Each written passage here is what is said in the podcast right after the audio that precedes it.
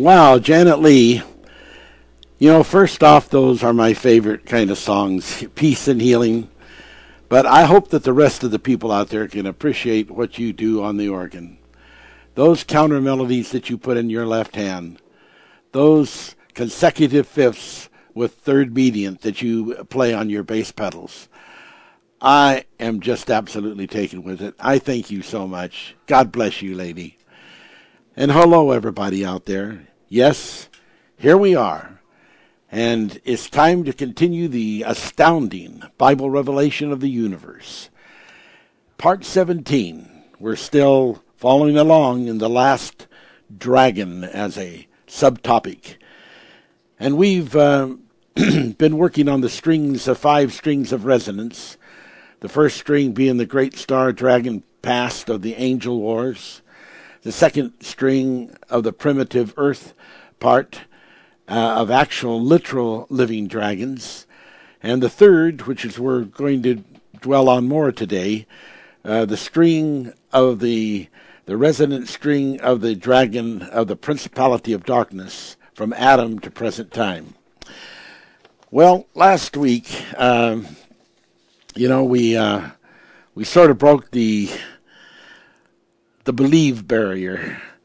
We got into some incredible things like the virtual reality of creation, and how that when there was darkness over the creation in Genesis 1, that we were dealing there with a spiritual darkness, and that was strictly because of the effect of Lucifer and his interference plans into creation, and we see in the second chapter of Genesis how that the plants and the herbs and the various types of vegetation and growth of anything green and living on the earth, that before it was ever planted in the earth, it existed as a virtual reality. And so that the angels, Lucifer with his orders and the 144,000 and all the angels that were playing a part were involved, with this virtual reality, which would then at a certain time be put into a literal stage. And how do we know that? Well, when the Bible says, "Let there be light," the term that was used for light was not the term used for light like sunlight, or even moonlight or starlight, but it was a special kind of word that had to do with a spiritual kind of light, and a type of aura, type of light.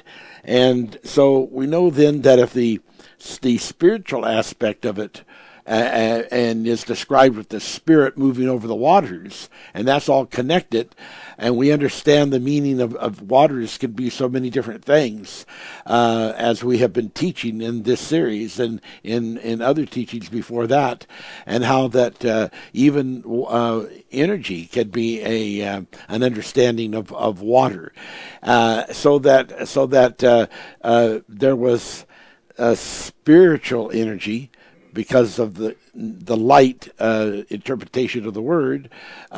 Therefore, the opposite side of the force would have been spiritual and negative dark energy or anti-spiritual energy. And so we got into that, we covered that, and then we got into some of the things about the double count of forces, effects, and symbolisms. How that, like when Lucifer during that virtual reality, he planted the concept of the dinosaurs. That was the dark side of creation. And then on the spiritual side, there was the tree of life and the good side of nature. Back on the dark side was the tree of good and evil knowledge. So we see how that on the light side, again, the good side, there was the plan for human bodies to be formed that would be able to be vessels for the spirit souls that were to be used to overcome some past mistakes.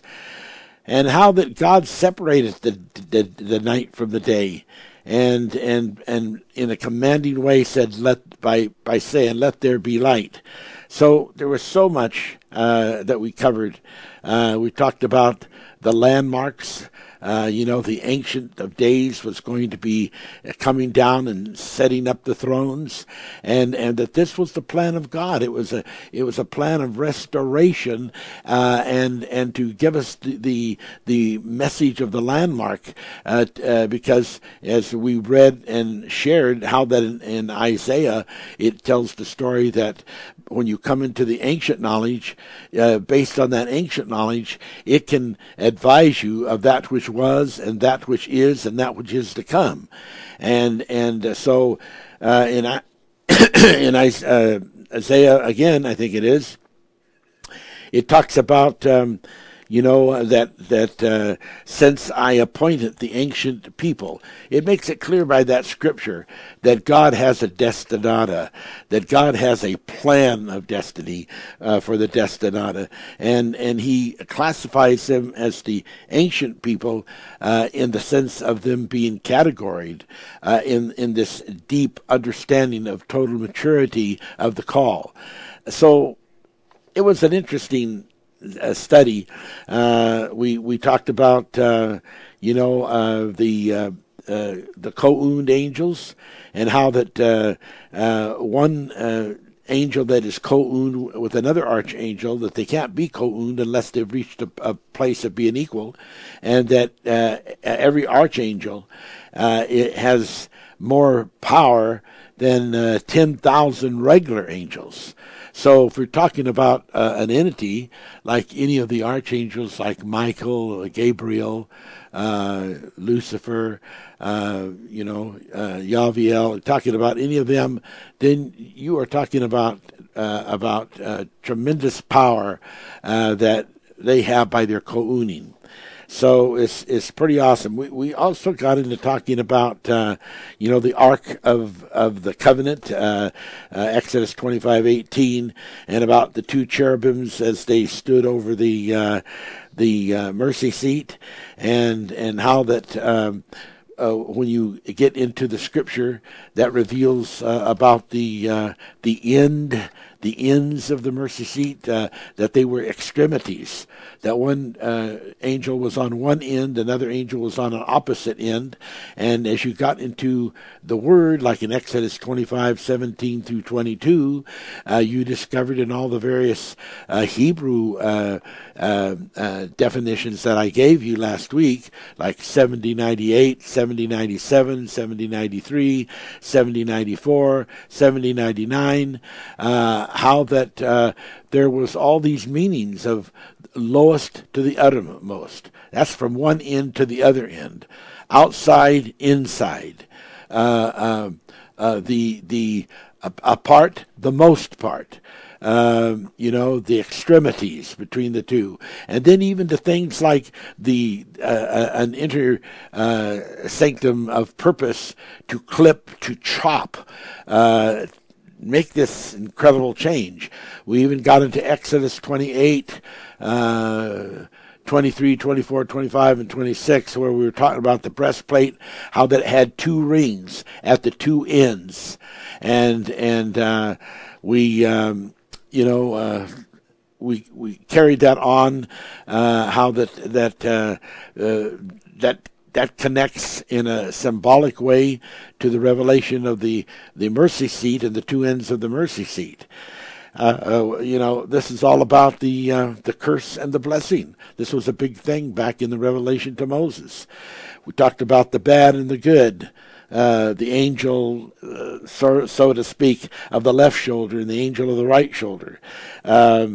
Wow, there's so much about the blessings of life. And how that on the one side, the Ark of the Covenant could provide the blessings of life.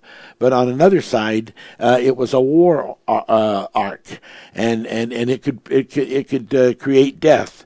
And so we saw a divide between the holy and the most holy. And these were, important things that was being revealed last week, and they're so important. You should be listening to that, many, many times.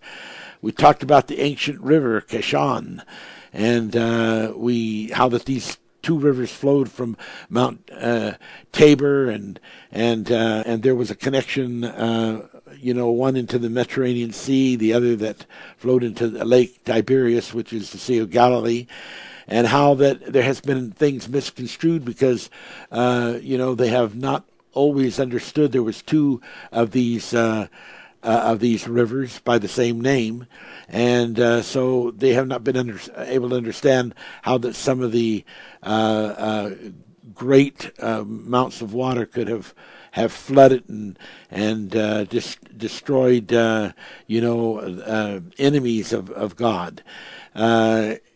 It was hidden, you might say. People just couldn't find it. So all of these things were about the evidence of things not seen, as it mentions in Hebrews 11:1, and about that the kingdom of this world right now is still in the hand of Satan. Regardless of what the church people are telling you and preachers are telling you out there, Revelation 11:15 tells of a time quite deeply into the episodes of Revelation. And it tells of a time when the kingdoms of Satan will become the kingdoms of God. So if something becomes, that means there was a point that it was not before. And so we see that this is very evident in the scriptures, Revelations 11:15. And so, Satan's kingdom of darkness was over the face of the deep. And then God said, "Let there be light." Well, that's happening right now. There is a great darkness of revelation that's over the face of the deep, and people are into the splendors of splendor, and not the glory of the splendors of God. So we're really going to be getting into some neat things here as I move on, and we start really understanding all the deep aspects of everything that we're to cover. It's it's absolutely exciting. It's precious that God is moving by His Spirit to let His people know. Now, there are things of revelation that I put here. You must know to really understand the deep of the Bible. These are things we have repeated so many times, like Ephesians 6:12, that the war is not against flesh and blood, but it's against powers and principalities. If a person doesn't understand that as a prime motivator, as a prime ingredient of knowledge, then you'll have a very big difficulty really understanding everything that the Bible says or doesn't say. Revelation 17:10-17, where it talks about, the mountains and the seven kings, and where it talks about the waters represent people, nations, and kindred and tongues. These things are extremely urgent to understand. People get into this thing about, well, that was the king of Greece, and that was Alexander, or that was this person, or another person, or another nation, or another king, and they don't understand that when it is talking about seven kings, a king is not a king that does not have a kingdom. And so they can have be a king elect, but they're not a king until they have a kingdom, because kingdom and king go together, and a kingdom is not a kingdom without a king. So to incorporate that understanding and really get that knowledge pinned down, a person needs to understand that sometimes when it talks about there's 7 kings, there's this group of kings, that group of kings, these various things have to happen. Some are fallen, some are not fallen, all that kind of thing. They have to understand that there are times that different nations represent these kings. And they all fall into a certain fold of spiritual or dark value, and they repeat repetitively that kind of reiteration, regardless of whether it's talking about Italy or Germany or the United States or Rome or some other nation. It can change from the different nations or different people and still be, that one of the 7 kingdoms. It could be what is represented in the first 7 kingdoms, and the second 7 kingdoms, 3rd, 4th, 5th, 6th, 7th. All of those have a certain descriptive trait, and it can really best be understood by understanding Proverbs 6:16. Because what you're really talking about here, and once again, going back to Ephesians 6:12, flesh and blood's not the story, but powers and principalities, that's the story. So when you go back to like the book of Proverbs, there is put in there an incredible revelation, and it tells us that in Chapter 6, verse 16, there are 6 things that the Lord hates. 7 are an abomination unto him. And so we see the connection there of the abomination that maketh desolate.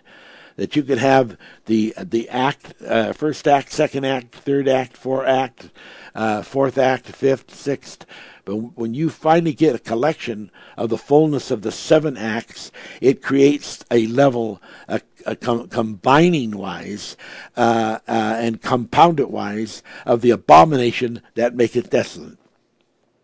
And all these different kinds of demonic powers are described like a proud look. This is like the demon of pride, and hands that shed innocent blood.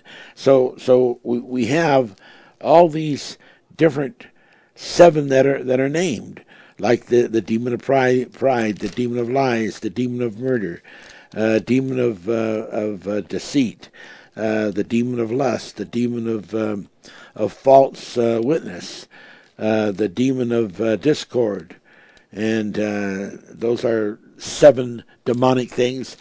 They are kingdoms of demonic forces.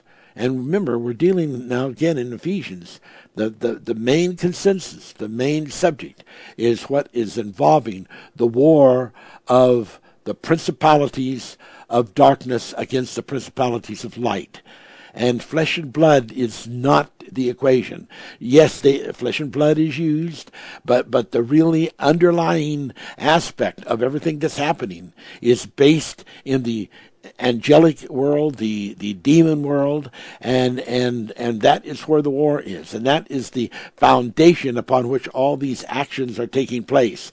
And if a person doesn't understand that, then they're going to get off the beaten path of truth, and they're going to get into something that has to do with a nation, and they're going to be putting down the different nations and making the nations evil, instead of understanding that we're talking demons here that get into people and get into control of governments through bringing forth selected individuals who are like dictators and that listen to the the energy and the output of the forces that are dark. And then that possession of the dark force brings terrible hurt and damage and destruction to the world. And so there is a river of time, and that river of time could be called the river of the times and a half times. And in Daniel 4:3, it describes it as generation to generation. And these seven mountains, seven kings, they're all tied into the waters and the people. And the Bible tells us in Psalms 90 and Psalms 105 about the 1,000 generations. And when you connect Psalms 90 and Psalms 105, you get the connection between the average lifespan, 70, 80 years, and then the covenant, which is 70,000, which is 1,000, and then you take that 1,000 times 70, and you get 70,000.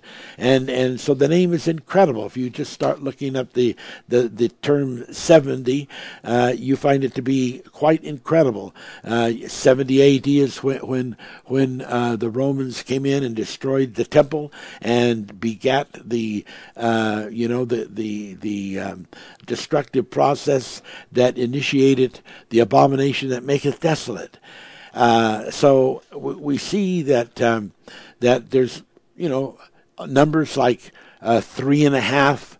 And when we start talking about 3.5, you're really talking about the time, times, and a half times. And sometimes these are described in days, sometimes weeks, sometimes months, sometimes years. You have to know how to equate those. If you don't equate them and understand that they overlap on one another, and they have a special application when they say years as versus months, or when they say months as versus weeks, when they say weeks as versus days. And, it is really, really important, if you really want to understand God's Word, to understand those things. We know that this covenant that was made, Psalms 90, Psalms 105, is said in Galatians 3:16 through 19 to be a continued covenant. It is something that is going to go on and on. It didn't end in the Old Testament. So there is so much to cover on all that. We've taught on some of these things before. The abomination of desolation. Check Daniel 8, 9 through 11, and verses 20 and 21. It seems to say that what's going to bring that about is, the Persian Iran and the ram, and then the goat and the little horn, which was Greece. But actually, Rome ends up being the nation that is used. And this makes my point where just because a nation of people is mentioned that is being used at the time, for a particular level of principality work, it doesn't change the bearing of that work and the foundation of that work as it moves from one nation to another nation. That truth, that revelation, is not a cleave and something that has made to cleave just to that nation, but it could move just like many things have moved. How that the Romans have copied things of Greece. The Greek have copied things of the Romans, and they have even worshipped some of the same idols, and they've built some of the same architects. They've taken on some of the styles of policy and performance of how they actuate and operate their social functions, and so. That's a good scripture to look at, Daniel 8, 9 through 11, and 20 through 21, where you can see how that these different nations are actually mixed, and they end up being used to ultimately bring about the thing that the intent is about, between the principalities of dark and the principalities of light, which is the abomination that maketh desolate. And one of the things that Jesus said, he said, when you read in Daniel about the abomination of desolation, he said, make sure that you understand what it is that you're reading. Now, Jesus wouldn't have said that if there wasn't something really perceptively deep. And then, we get into things about the four beasts and the 24 elders. We see in Revelations 5, 8 through 9 that the four beasts and the 24 elders are all people that have fallen. Excuse me, they really represent people, because in 5:8-9 it talks about them coming to repentance, and that tells us the story of who they are, and they're not something that's extraneous to being people. And so we have the 24 elders, 12 represented by the Old Testament dispensations, 12 represented by the New Testament dispensations. That gives us 24. So the four beasts, equal four powers that drive the energy of the beings of life and death. And Daniel, he misfigured time. In Daniel 9:2, it says that Daniel understood by the books. Daniel understood by the books.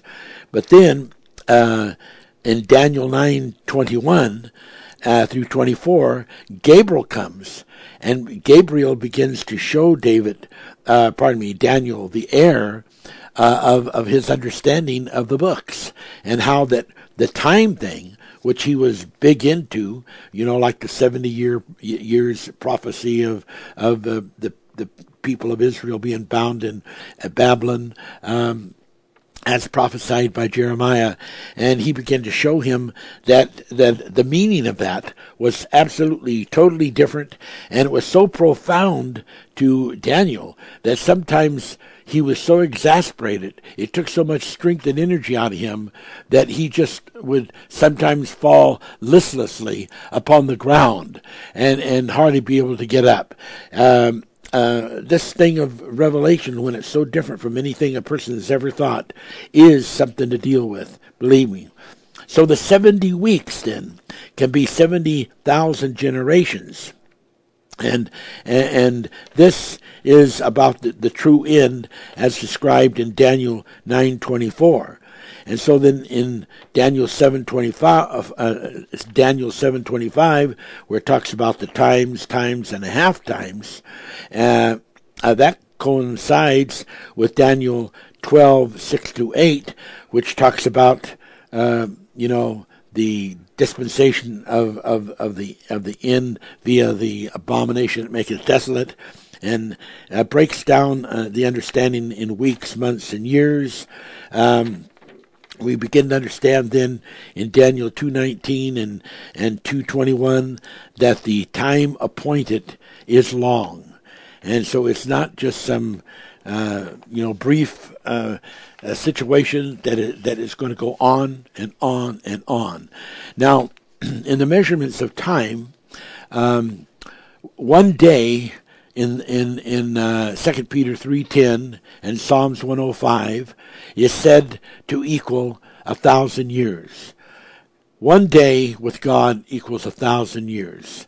Okay, so a day to God is 1,000 years long, and so we begin to get into this divine accounting, and it's quite different from man's accounting. The Bible says, "My thoughts are not your thoughts; my thoughts are higher than yours."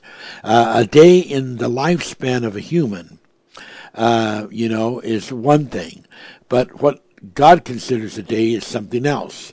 And we remember that in the book of Genesis, when Eve had taken of the forbidden fruit, and then when Adam, in order to save her, took some of that fruit in order to take on her sins, that it the prophecy that had been given, in the day that you eat of the tree of the good and evil knowledge, you will die in the day. And then, of course, the serpent, the Gaihan person, said to Adam and Eve, or especially to Eve, "Thou wilt surely not die. They know that in the day that you eat of this fruit, you become as gods, knowing, you know, all these things that you don't know or remember now." And so it looked like at first that the devil understood more about, the word than what God did, because in the day that was the 24-hour type of day, they did not die. But when you understood the day to represent 1,000 years, and how that Adam lived, short of the 1,000 years. He lived 900 He lived 70 years short. So he was over 900 years old, 930 years old, and he was 70 years short of that time. So that the day that God was talking about was the generation day, which equaled 1,000. Now, when people go around and they start saying, we're talking about the revelation here is about a 24-hour period, and the earth has only been around just a few thousand years, and everything that the Bible says is based on this 24 hours. That's people talking that don't understand the Word of God. That's people talking that don't understand the deep Word of God. And so once you start making errors on things you believe, before you know it, you get a pileup. You get a pileup of so many things that are not correct, that one thing just leads to another. Now, I think we briefly mentioned how that one day is a cubit. Excuse me. So if you take a cubit, 2 times 2 times 2, that equals 8. So then you take the 8th day and you look at it to see what a cubit equals. Well, the 8th day is the day of circumcision. And all the newborn babes, male babes, were to be circumcised on the 8th day. Well, what that 8th day represents is the new day, because you have a whole week, and then the next day after the 7 days is a new week. But then, instead of calling it the first day of the next week, they call it the 8th day, because there's special significance there in the sense that it means a new day. Well, not only does it mean a new day, but we're talking about a new life, and this life, each life, has their own generation. So when it talks about, in the Bible, the generations of Adam, the generations of David, the generations of various other persons, it's talking about the generations. And so we see then that the 8th day is a generation day.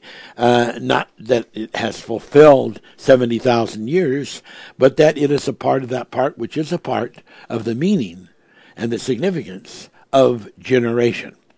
And that is all interesting and is all applicable to a lot of things. Then there is, the reign of the fourth power, the fourth seal, a pale horse, engine in energy. His name is Death, and he is followed by Hell. And so we've got the first power, the kingdom power spirit, and the seal that it represents, of the four dispersed stations of revelations, or sanctions of revelations, the one being the Alpha Omega, the white horse of peace. And this is the first power kingdom of the spirit world. and it is the conqueror. And the Bible says in Daniel 4:2-3 that it's God speaking from generation to generation. And then there's the second power, the red horse of war, that takes peace from the earth.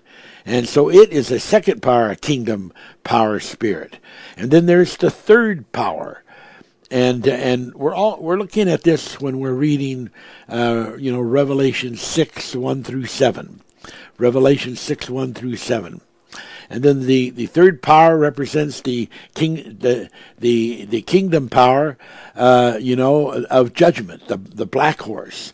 The fourth power, which is a beast, that is so different, it's a kingdom power spirit, and it's the pale horse, and his name is Death and Hell, and this is like a personification of Lucifer, Satan. Now these powers, as I said, can take many different forms.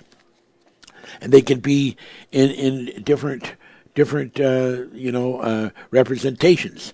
We see where one time in Revelations there was seven kings, and then there was an eighth king. And he was actually of one of the other kings, so that even though there was the additional numerality of different representations of these different kings or kingdoms, they were a part of the first set, and that's what you have revealed here when it talks about the powers can take many forms of earth entities. So you might look at Revelations, and you'll find some interesting ideas on that in chapter 4, verse 9.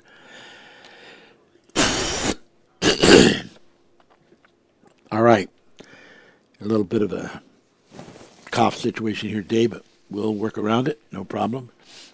Now, the four beasts were once holy, but later three of them failed, and they must repent. And you can get aspects of that in Revelations 4:8-9. If a beast that was once representing God as representing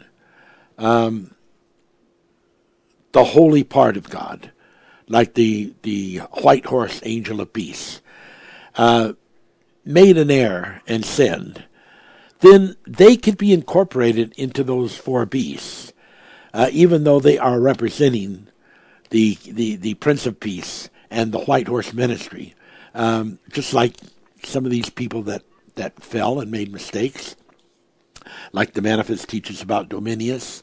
And some of these other persons, they're really still on the side of the Lord Jesus Christ. They're really still on the side of the Prince of Peace. But they are also, because of that fall, a part of the four horse ministry, or four horse seals, and they will each demonstrate what they must demonstrate based on what comes forth out of their life and out of their production of the work of God that they're supposed to do, or that they don't do, or that they fail to do, and that ends up applying to what these four beasts are and what they act out. So it's just pretty interesting. There's no question or doubt about that. We can just put so many things together here, but we only have so much time. And let's see here. Once again, the ancient times, remove not the ancient landmarks. I talked about that. That's Proverbs 22:28. And I talked about appointing the ancient people. And I think I gave you other scriptures like Isaiah 45:21, 46, 9-10. and 51:9, where it talks about cut Rahab and wound at the dragon, how that this war between powers and principalities is an ongoing thing. And Jeremiah 18:15, Ezekiel 36:2, the ancient high places, Daniel 7:9 and verse 13 and 22, the ancients did sit, and also the scripture again, Isaiah 3:4-5 about the ancients. So just giving those scriptures again. I think I gave all those to you already, but now we're getting ready to get into some really incredible stuff here. So hang on. 1 Corinthians 14:14 through 19 talks about the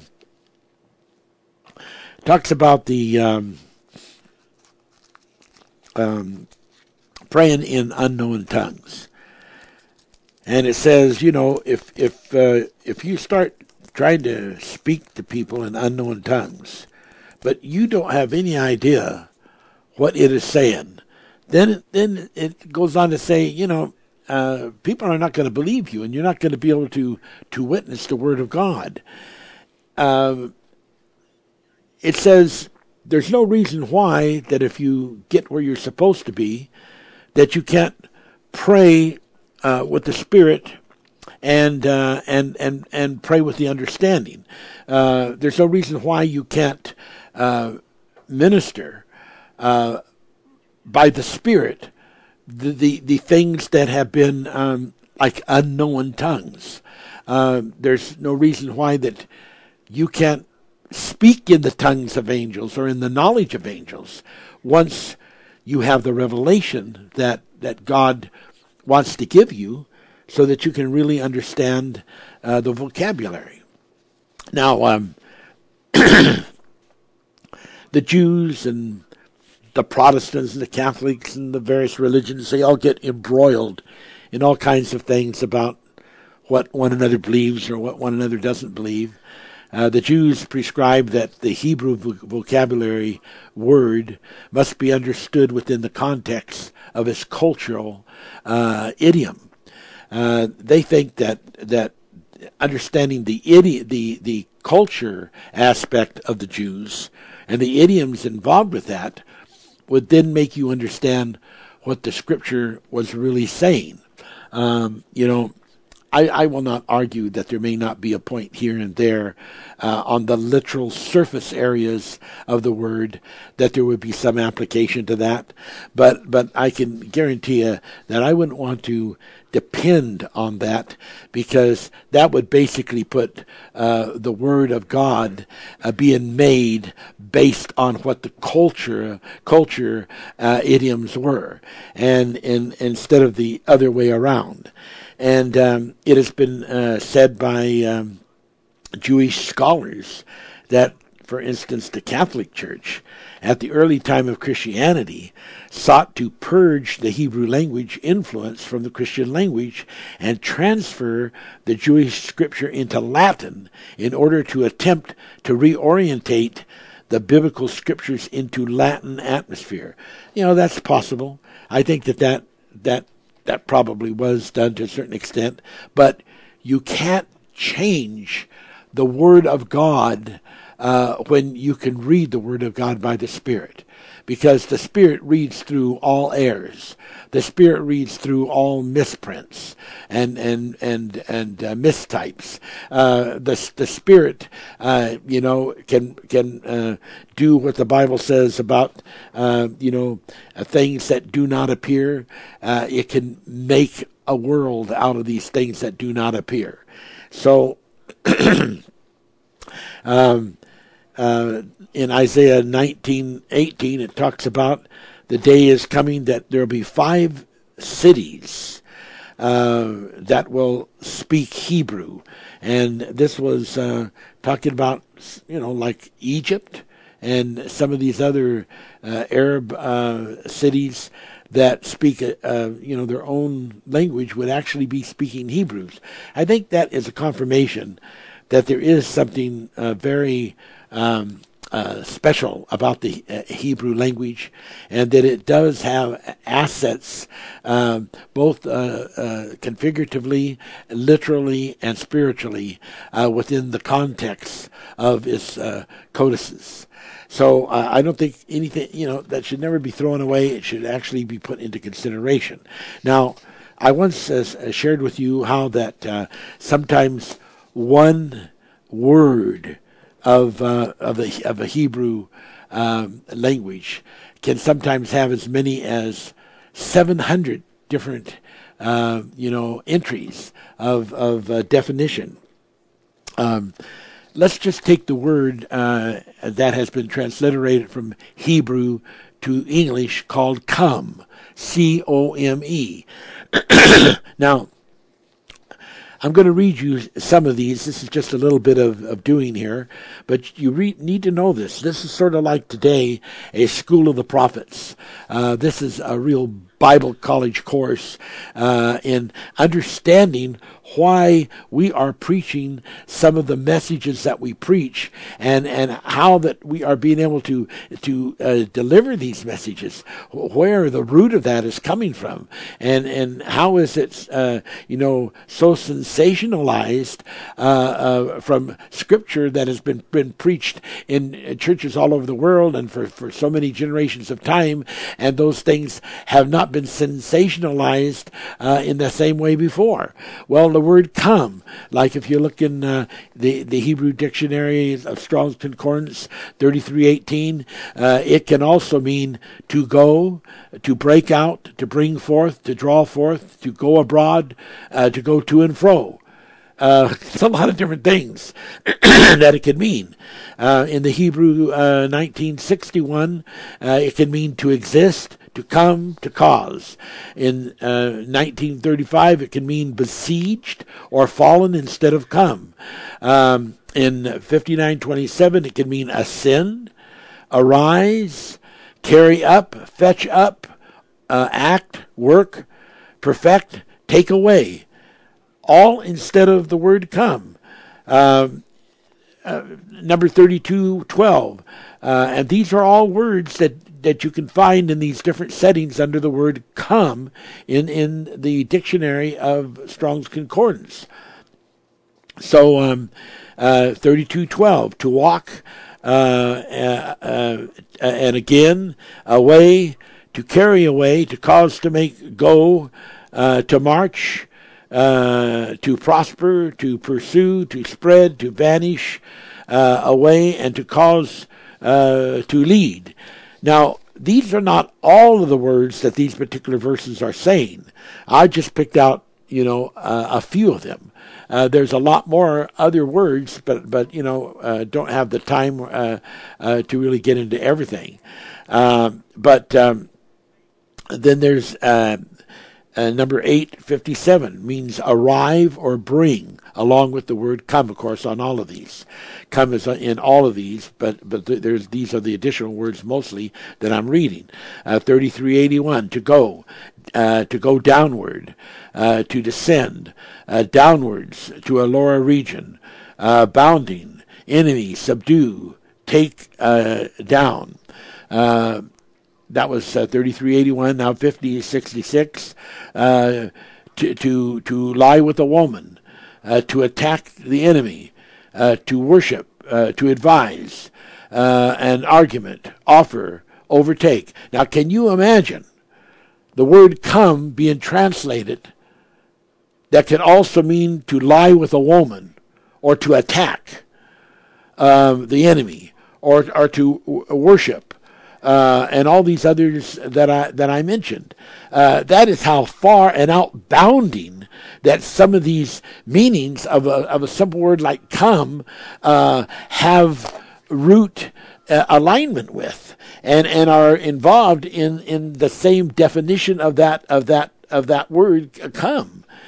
And 7126 approach, bring near, cause to bring forth, draw near, be at hand, produce, make ready, stand, take. 6923, prevent, precede, anticipate, come, go, or flee. So if someone says, now the scripture absolutely says come, and you're trying to say that it says to go or to flee, and I rebuke that, brother, because the scripture says come here. Yeah, well, that's just people talking that don't know what they're talking about, because the same scripture also means, that says come, also means to go, also means to flee, also means to hinder, or later, or last. And so it's amazing. Number 314, following, renewal, intermost. Number 7725, home again, return to the starting point, to retreat, deny, do evil, pervert, recompense, backwards, reverse, slide back. That must be where backsliding comes from. All from the word come, all instead of the word come, or come instead of all of these terms. And then 4672, to come forth, to appear or exist, to obtain, to find, to acquire, to meet, to be present, to be able, to befall, to being, to light up, to be here, to meet, speed, take hold on. 857, things to come, bring, to arrive. 5674, to cover, beyond, carry over, escape, convey, conduct, partition, age, over, proclaim, translate, wayfaring man, 5060, smite, strike, lay hands upon, to touch, lay hands upon. Now, if you were looking for someone and you said to someone, come, and the person, well, they come and they stood up and said, go ahead, do what I said. Well, I did. You said come. No, lay your hands upon this person, pray for him. You know, that's what I'm meaning here when I say come, because that's part of the word in this particular root. That's what it means. You see, people are not going to know this unless they know it by the Spirit. And you can have all kinds of different interpretations. You can have dozens of different interpretations, and there are dozens of different interpretations on the market today. Now look at this one. This is my last one I'll do here right now. 4672, to come forth, to appear, to exist, to obtain, to come in hand, to be here, to light up, to be present, speed, take hold on. See, there is something in the meaning of the word come that is an order, is a presentation, is a bidding from God of a place that the mind and the spirit and the body can go to address that person in that sits and that idea of come. You know that is a meaningful word. You know, there's that song "Come Home." You know, come home, and there's all kinds of songs, but that use that word in a beautiful way.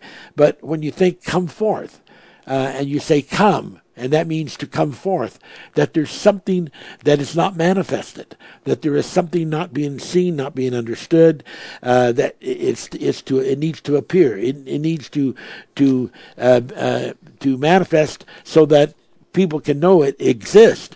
There's people that don't know that many of these things of God exist in the Bible. And so when you start saying they exist in the Bible, they want to call you a liar. They want to say that's not true. I've had people say to me, that is not in the Bible. You can't find that in the Bible. And then I will show them, and then they just can't hardly believe it after they see it. To obtain, to come in hand, to be here, to light up, to speed, activate, to take hold on. That, I think, is an incredible revelation right there.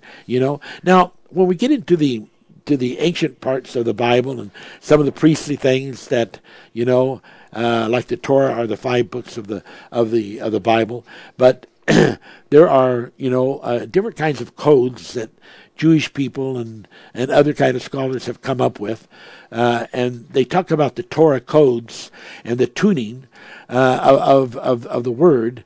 But all of those, ladies and gentlemen, all these Torah codes, all these tunings are man-made. They may serve some purposes. I do not say they do not, but this is the point: the Scripture, being Holy Spirit inspired, has to be discovered. That the code to be found is in the Bible by holy merit of its inspired word, not by a man-made work. And that inspired work contains, a 30, 60, 100-fold of different levels, which are incorporated, into the inspired word that is part of the inspired code. So the Hebrew letter Aleph, for instance, has no known English letter equivalent. And I was sharing this with a brother that had asked me about it. But what if Aleph is not meant to be interpreted, but meant to be used as a code? Well, I could certainly do a teaching on that, and it would be, very, very interesting. I assure you of that. Okay, there's other things now, as we were talking in some of these things about, the language. The Bible code communicates a double meaning to the word Lord. Now, we're talking about Bible code in a sense of, the way that translations are made and the choices that they have in those translations. So that the word Lord, capital L, capital O, capital R, capital D, and the word Lord, L-O-R-D, small case, has a different meaning than the L-O-R-D capital in Isaiah, a different meaning. And so people don't understand there is so much that is bred in the Bible, in all these various levels and all these deep infolds and unfolds. The Codex, Vaticanus. This is one of the ancient Codex. The code Bibles that was kept in the Catholic Church all the way back to the 1500s, and it contains small, unusual aligned double dots that they're not sure what that even to this day means. So there's mysterious things in some of these ancient Bible copies that they have in the manuscript. The Codex Sinaiticus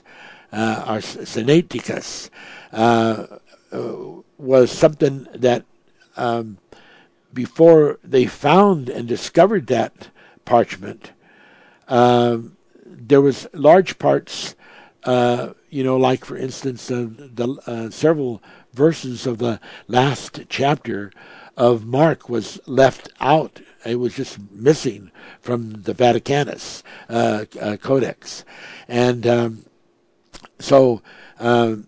when we begin to understand that, that's very important. But then as they discovered the Sinaiticus, they found these other words that were missing in that first and old, what they thought was the oldest, containing codex manuscript, and the terms codices or codex, they basically mean code and codes, C-O-D-E, C-O-D-E-S. Now, just for the help of those that are working on this, the first codex I mentioned, the Vaticanus, V-A-T-I-C-A-N-U-S, and then the Sinaiticus, or Sinaiticus, S-I-N-A-I-T-I-C-U-S. S-I-N-A-I-T-I-C-U-S. Okay, let's keep moving on. Now, from the Latin word of the meaning of the word codus, or codex or codus. The Latin meaning means a block of wood split in two. In other words, a doubling. Now, I really want you to get this. I don't want you to miss this. The importance that there is imbued into even the ancientmost parts of some of these copies of the original word, things in the in the original Hebrew, and in the very titles of when they're talking about these particular, codices that actually mean taking a block of wood and splitting it in two, so that there is a doubling. This thing, I want you to get it. I want you to not lose it. The idea of the doubling, of making something to be two things instead of one, and this block of wood they split to do that, and that's what the meaning of this codex. So the Codex Vaticanus and the Codex Sinaiticus has literal English meanings based on scripture root.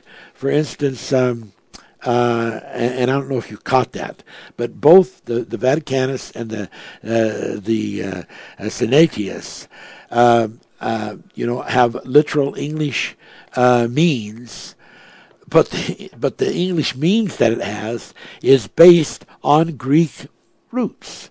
So you got the English, but it's not being understood by anything but the Greek roots, and so you've got the English equal one, the Greek roots equal one, and that gives you two or a double. And those things are very, very interesting.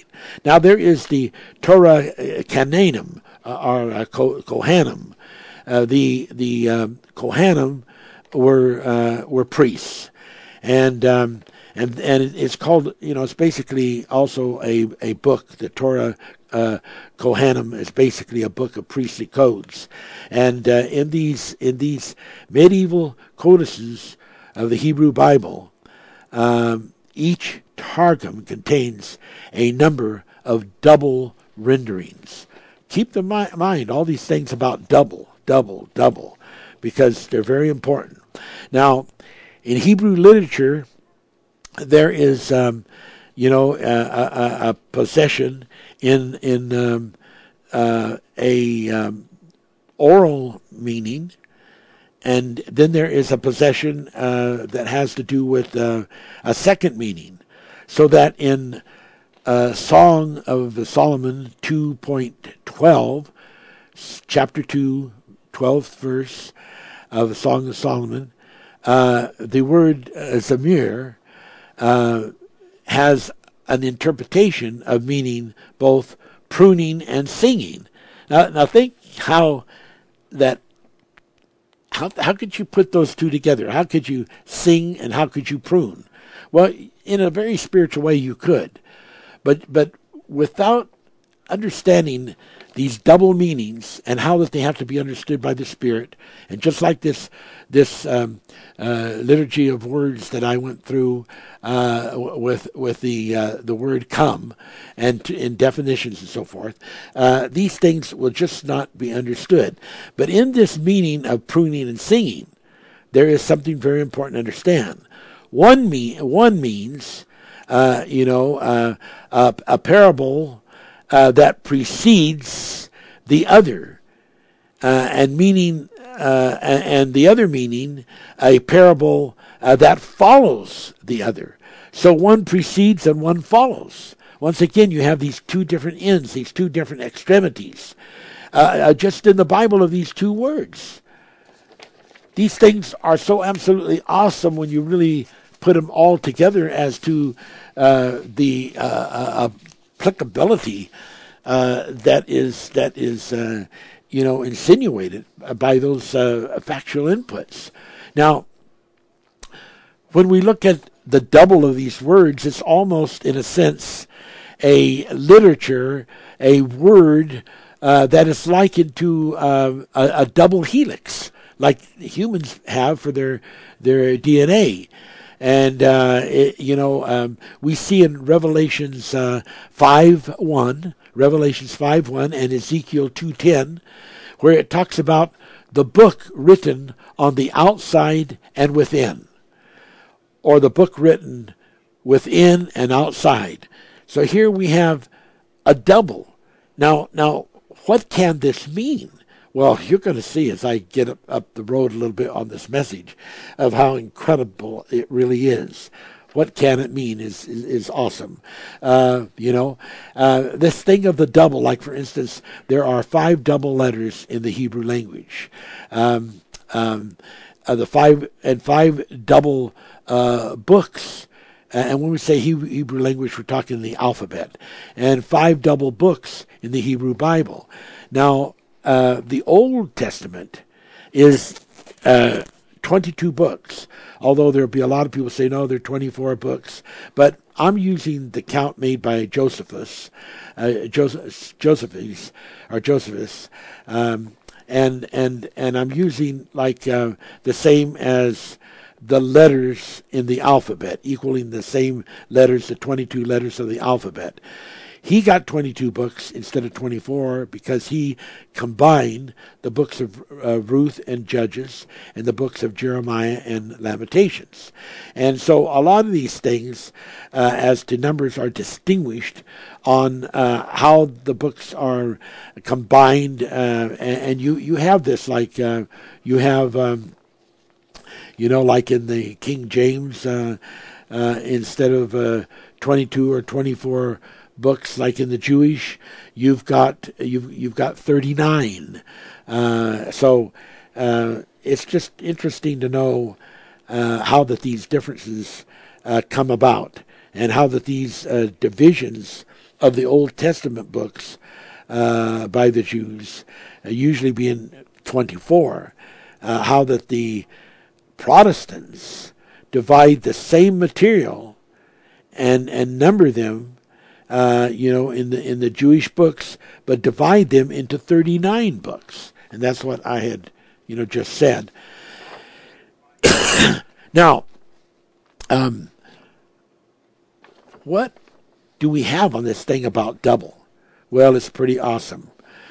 We have Exodus 26:9, where there was 11 curtains for the tabernacle, and they were to be divided between 5 curtains that were to be in one set, and 6 curtains which were to be on the other set. The curtains that had the 6 was to take the 6th curtain, and it was to come around in front of the tabernacle door, and it was to be doubled. The significance of the tabernacle door, the significance of it being doubled, and the fact that you get 11 curtains is very important, as you'll see from Numbers and so forth, that I will hopefully get around to getting into later. Now let's look at then at Exodus 39:8-9. There's the breastplate, 4 square. But, it is doubled. It's a double breastplate. Then there's 2 ends of the breastplate, which go along with this, like the cherubims at 2 different ends. And there's 2 rings at the end of the breastplates. And we have to understand that even in the breastplate, there is made a point of the 2 different principalities and powers. And some people say, oh, I don't believe that. There's not going to be anything like that put on the breastplate. That's what you just don't know.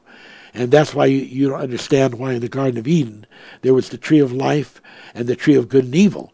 And some people say, if it's the garden of God, the garden of, of the Spirit and the Garden of Eden, why the tree of life, I understand. But no, I don't believe that there be the tree of good and evil that's got evil in it. Well, you just don't understand then what the Bible says, and so This thing of the double is important. Elias requested a double portion of Elijah's spirit, and so here's a really important scripture, really important. In Job 11:6, it says, God is willing to show the secrets of wisdom, that they are double to that which is. Now that's Job 11:6. This is the Bible, folks. I'm reading you Bible, and I don't have time to show you everything. But you know,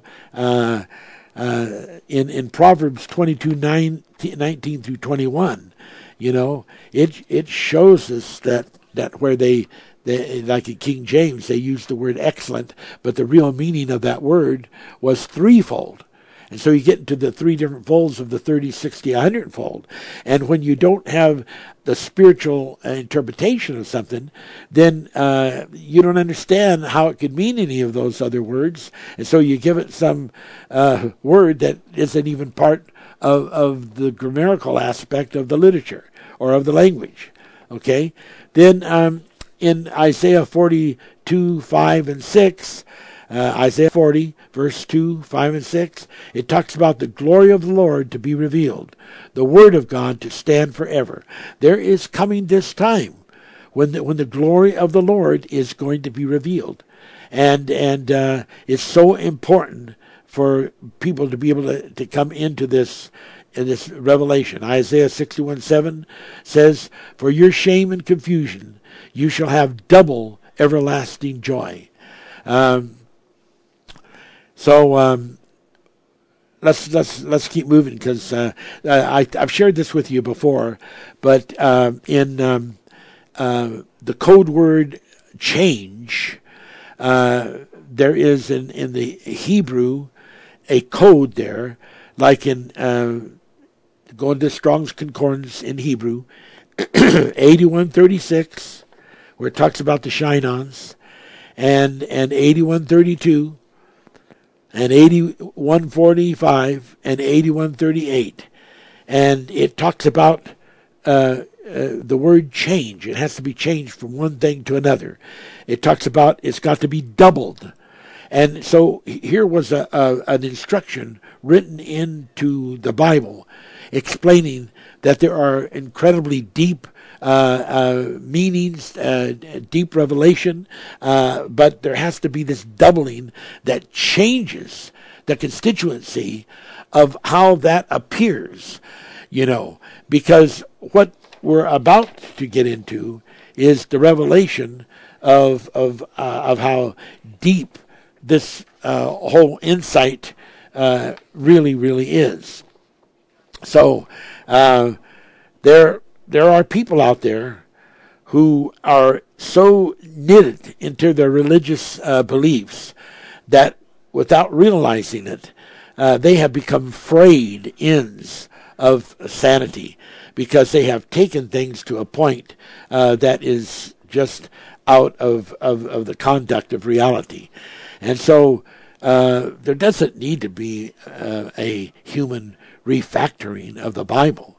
There just needs to be an acknowledgement that human kind, in trying to interpret, the literal aspects and what the customs and the various culture idioms were, that they have made it into redundant variables, and they have not brought it forth in the way that God wants us to be able to see his true word. Now, I want to talk about the invisible Bible. Okay? Invisible Bible. The Manifest teaches that there is an invisible Bible in the Bible. And it's like I read to you earlier, there's the outside and the inside. So, the outside, obviously, of the book where it's written, you can see that. That's right on the outside. That's the surface. But you can't see the inside, because the Bible says that there's a seal, and it's sealed, and that no man can open that seal, and there was no human that they could find anywhere on the earth until the Lamb of God came and opened that seal. So that seal has to only be opened by the Spirit of the Holy Spirit through Jesus Christ, the Son of God. And that's the only way, this invisible Bible that you cannot see because it's sealed. You cannot understand it because it's sealed. The outside, you read it, it's outside on the front and the back, you read it, and people think that they got the whole Bible. And the whole Bible is written like this outside of the book. But there's an inside that is invisible. And so God is wanting God's people to be able to see this. Now, there's a whole bunch of incredible scriptures that go along, this line. But let us remember how that some of this came about. In Genesis 11, it tells us that the angels came down and they confounded the language, and it began to be called Babel because of the erroneous things that they were beginning to connect with. They were really wanting to connect with the Nimrod revelation, which connected to everything that has to do with Ashtoreth, his wife, which was involved with the stories we've told you about Saturn and Jupiter and Mars and all these kind of stories. And there, people were interested in that. They wanted to connect to that. And the Lord said, their imagination is taking this all in. There's nothing they will stop to do. So their language was confounded. So when this language was confounded, because it's the language of humans, even the language of the Hebrews, they were all part of that confounding. And excuse me. When they were confounded, what did that do? That put them into the groupings of even their literature, even what they had written as they received it. Just a second. As they received that word, it would go into a book, and what they would see would be the outside. But without realizing it, there was also an inside.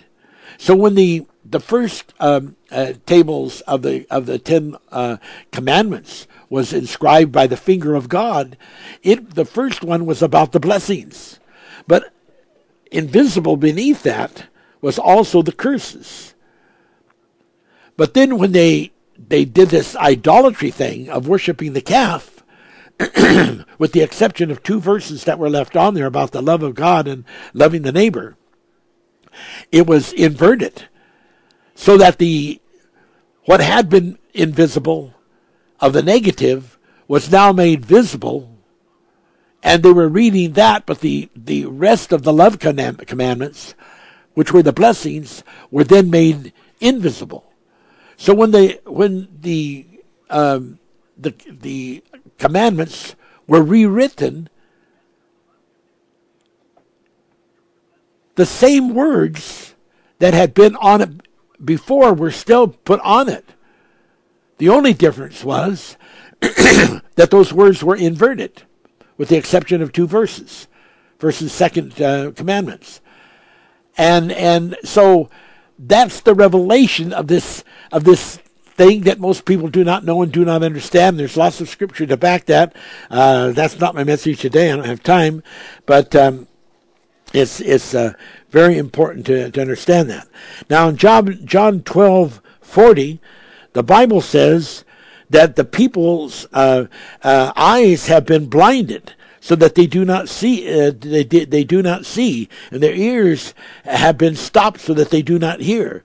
And the reason this was done, and he quotes the same thing that Isaiah said, lest they should see and hear and believe and get converted. Someone say, well, what's the matter with that? That's what we want. No, it's not what we want.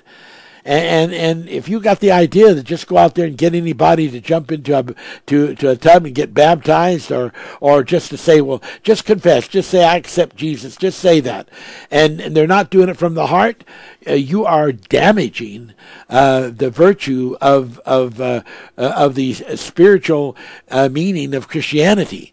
And because God did not accept offerings, and He did not accept people who did not worship Him and follow Him from their heart. That was an absolutely essential necessity.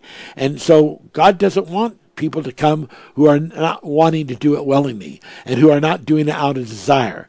So He doesn't even want them to know this revelation, because they labeled it just out of their curiosity of what they consider knowledge, try to get into the revelation without really doing it of heart, and then it can damage the people that they've integrated with, and it can damage those people too.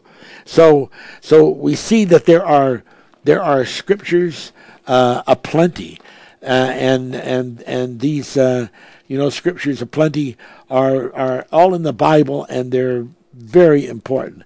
Now, like in Romans 11, there are important scriptures. What then? Israel hath not obtained that which it seeketh for, but the election has obtained it, and the rest were blinded. Now we see that there is a real important revelation here in Romans 11:7, that there are people that have obtained a certain understanding of the secret things of God. There are people that have received it because they have a destiny. They have an election. We call them the destinata. But the rest of all of the people, it says, they've not received it. Why? Because they can't see it. They're blinded. The Bible revelation to them is invisible, and they cannot see it. And so those are very, very important. Now let's look at Isaiah 42:16. And this is another very interesting scripture on that subject. And I will bring the blind by a way that they knew not, and I will lead them in paths that they have not known, and I will make darkness light before them, and crooked things straight. These things will I do unto them, and not forsake them. There is a ministry that is moving in these paths. And it's a manifest ministry, to bring to light. That's what the word manifest means. And it's a promise of God that He will bring the blind in a way that they knew not. They didn't know about this invisible Bible. They didn't know that there was these things that's actually in the Bible. If you tell them, why the Bible says that, they say, well, no, it does not. I've read the Bible 3 times, and there's nothing like that in there. Well, have you read the invisible part of the Bible? What do you mean, invisible part? Well, that's, the Bible is there, It's that part that's within the Bible, and there's the seal on it. And unless Jesus removes the seal by the Holy Spirit so that you can get into the guts of it, to the inner river of it, then you're just on the outside, the front and the back outside, and you're reading something that is just, the elementary level, of which the Bible says, laying aside the foundations, let's go on to perfection. There is something beyond that God is, inducing His people to take. And they've not known these paths, but I will make darkness light. And this darkness represents blindness, represents the invisible, you can't see, so forth. In Revelations 1:11, when God was speaking to John about the book of Revelations, He said, what thou seeth, write in the book. You can't write something that you don't really see. You can't write about revelation that you don't understand. You can't write about incredible connections of the Word unless you've got a revelation from God to show you. What you end up with is borrowing from all kinds of outside voices, outside religions, all mixed up with the different kinds of religions to try to give you something that sounds like you've got a revelation. But it's not really built at all on scripture to scripture of the Bible. And what the Manifest does is it's built just on what the Bible, on the scriptures of the Bible. Because when the Bible is really opened up, like what I'm showing you today, how the word come can have all these other additional meanings. And when you can know by the contextual aspect of the setting of that scripture, as the Holy Spirit gives you the leeway to know, then you can understand which words go in there, which words are the right ones. And that changes the whole meaning of what the scripture is really saying, because now you're suddenly looking into the deeper word. and then in Revelations 5:7, it says, "Take the book out of the right hand of him who sits upon the throne, and loose the seven seals." So there's a time when God is speaking to his people and saying, "Now, let me show you which side of the breastplate to be on. Let me show you which side of the Ark of the Covenant of the mercy seat, which side to be on." And he say, "Now here, go over to the right hand and take it out of the right hand, because that is the other side, the opposite side of the principalities of darkness."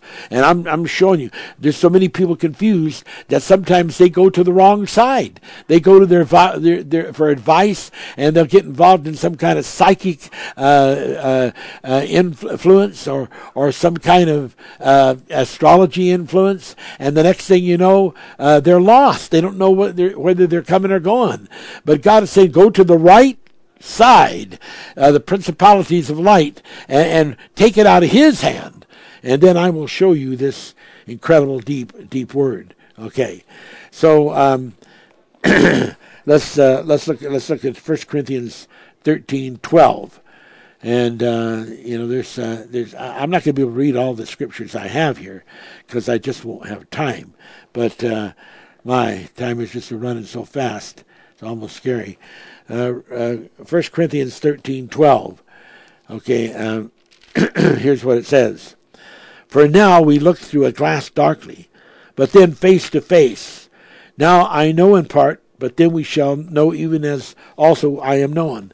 You remember in my teaching just back a week or two, which I talked about the face of Moses, and I said that how the people missed the revelation because he had to cover his face with a veil, and it represented the aura and the shining of God in his face, and David prayed for that. He would pray and say, "Oh God, cause your face to shine upon me."